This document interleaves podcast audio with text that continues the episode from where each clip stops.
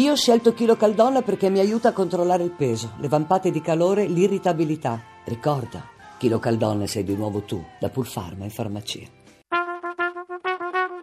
Tra poco in edicola.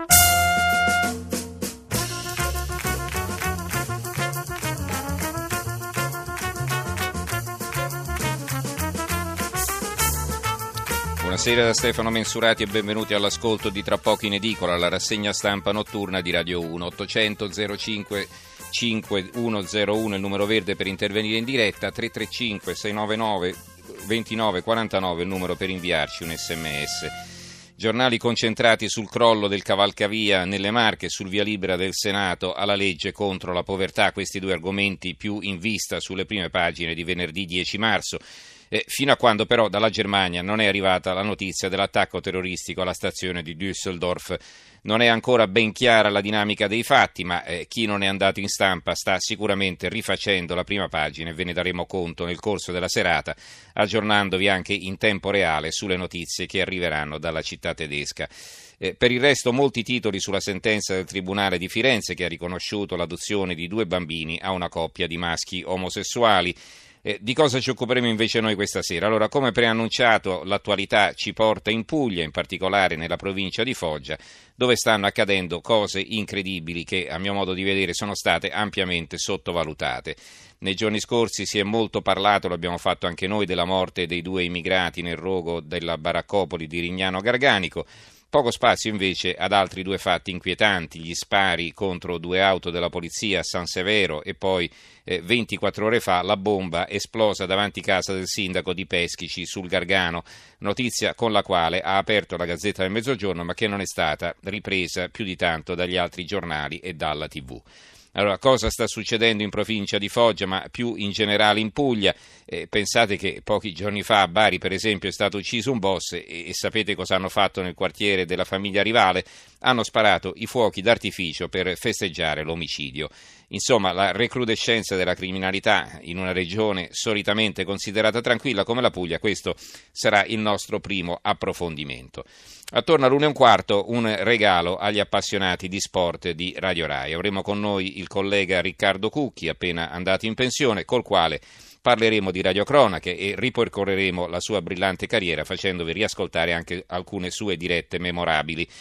Sulla nostra apertura di oggi eh, praticamente non c'è nulla sui giornali, salvo un titolo eh, sulla Gazzetta del Mezzogiorno che vi leggerò dopo, quindi Esauriamo subito titoli e commenti sul, pronte, sul ponte crollato e poi veniamo ai nostri ospiti. Il Corriere Adriatico, partiamo dal quotidiano delle Marche, edizione d'Ancona, il ponte della morte, la foto occupa eh, abbondante metà, metà della pagina. Crollo tra i caselli di Ancona Sud e Porto Recanati, perdono la vita due coniugi di Spinetoli finiti contro la struttura. Eh, tre operai feriti, pensavamo di morire sepolti, il servizio di Emanuele Coppari, i racconti shock, siamo salvi per un secondo, di Stefano Rispoli, costruito nel 70 il cedimento dei Martinetti di Maria Teresa Bianciardi, quei maledetti 30 centimetri avevamo finito e un, eh, un servizio di Andrea Taffi e infine Omicidio colposo plurimo, parte subito l'inchiesta, servizio di Lorenzo Sconocchini. Insomma, eh, tutto il giornale concentrato su questo argomento, le prime sette pagine dedicate alla tragedia. L'apertura del Corriere della Sera, Repubblica e Stampa è su questo tema, e poi vedremo se verrà mantenuta, perché eh, dipende anche da come monterà la notizia di Düsseldorf. Comunque, Corriere della Sera cede cavalcavia sulla 14, la strada andava chiusa. Repubblica, crolla un altro ponte, morte in autostrada. La stampa, crolla il cavalcavia, andava chiuso. Il quotidiano nazionale, il giorno della nazione, il resto del Carlino. L'Italia ci crolla addosso e il titolo, si vede il ponte, eh, il ponte sull'autostrada eh, ripiegato su se stesso. A quattro mesi dalla tragedia in provincia di Lecco, un altro ponte ha ceduto, due morti e due feriti. La mappa delle strade a rischio, servizi alle pagine 2, 3 e 4. Il messaggero eh, crolla un ponte sulla 14, due morti, c'erano i lavori ma l'autostrada era aperta. Il giornale, l'Italia sotto un ponte, tragedia in autostrada, crolla un cavalcavia sulla 14, due morti, la strada andava chiusa, così il paese cade a pezzi mentre la politica si azzuffa.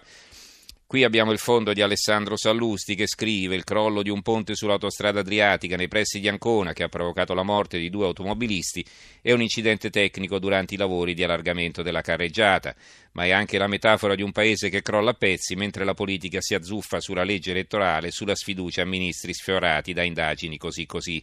Proviamo a riepilogare. Di cosa si è occupato principalmente il governo negli ultimi anni, riforma costituzionale e sappiamo come è andata a finire, banche e oggi scopriamo che i costi dei salvataggi li pagheranno le vittime, cioè noi, immigrati, cioè cittadini non italiani ai quali stiamo dando giorno dopo, un giorno dopo l'altro corsie preferenziali nell'assistenza, deroghe ai codici civili e penali e per i quali stanziamo risorse che definire importanti è un eufemismo.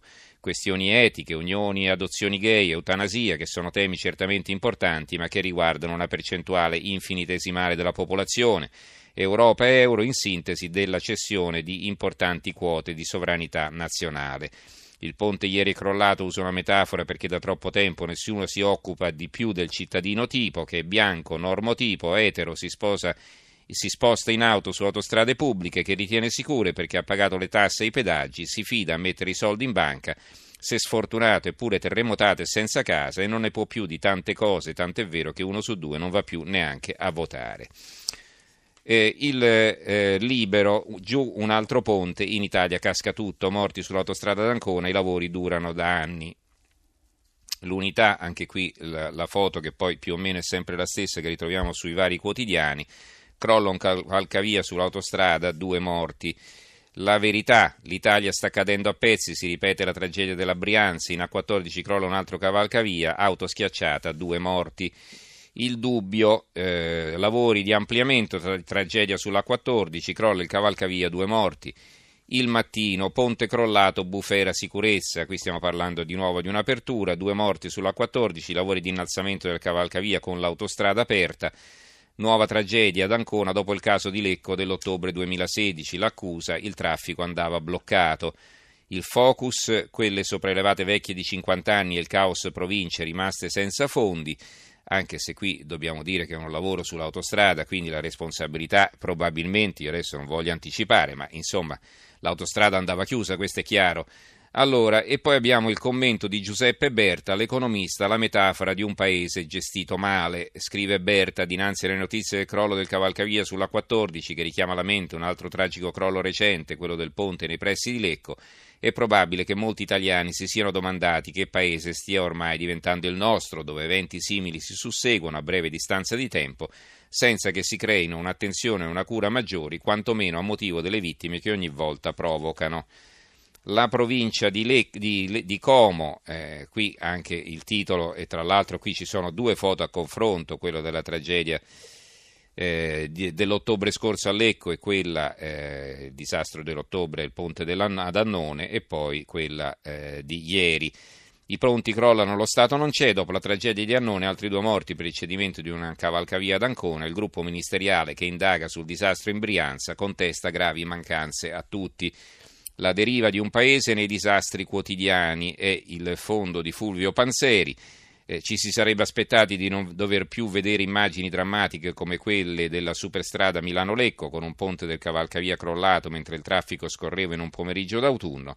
Sono passati solo pochi mesi da quel giorno di fine ottobre e ora un'altra parte dell'Italia ecco ripresentarsi lo stesso scenario un altro cavalcavia che crolla su un'autostrada mentre si stanno svolgendo dei lavori di consolidamento e l'area sottostante non viene messa in sicurezza. Ci sono poi giornali che eh, parlano dei riflessi sul territorio, il Corriere di Arezzo per esempio, muoiono i genitori di Daniele Diomè della tragedia sulla 14, sono padre e madre dell'ex direttore eh, generale dell'Arezzo, le vittime del crollo del ponte.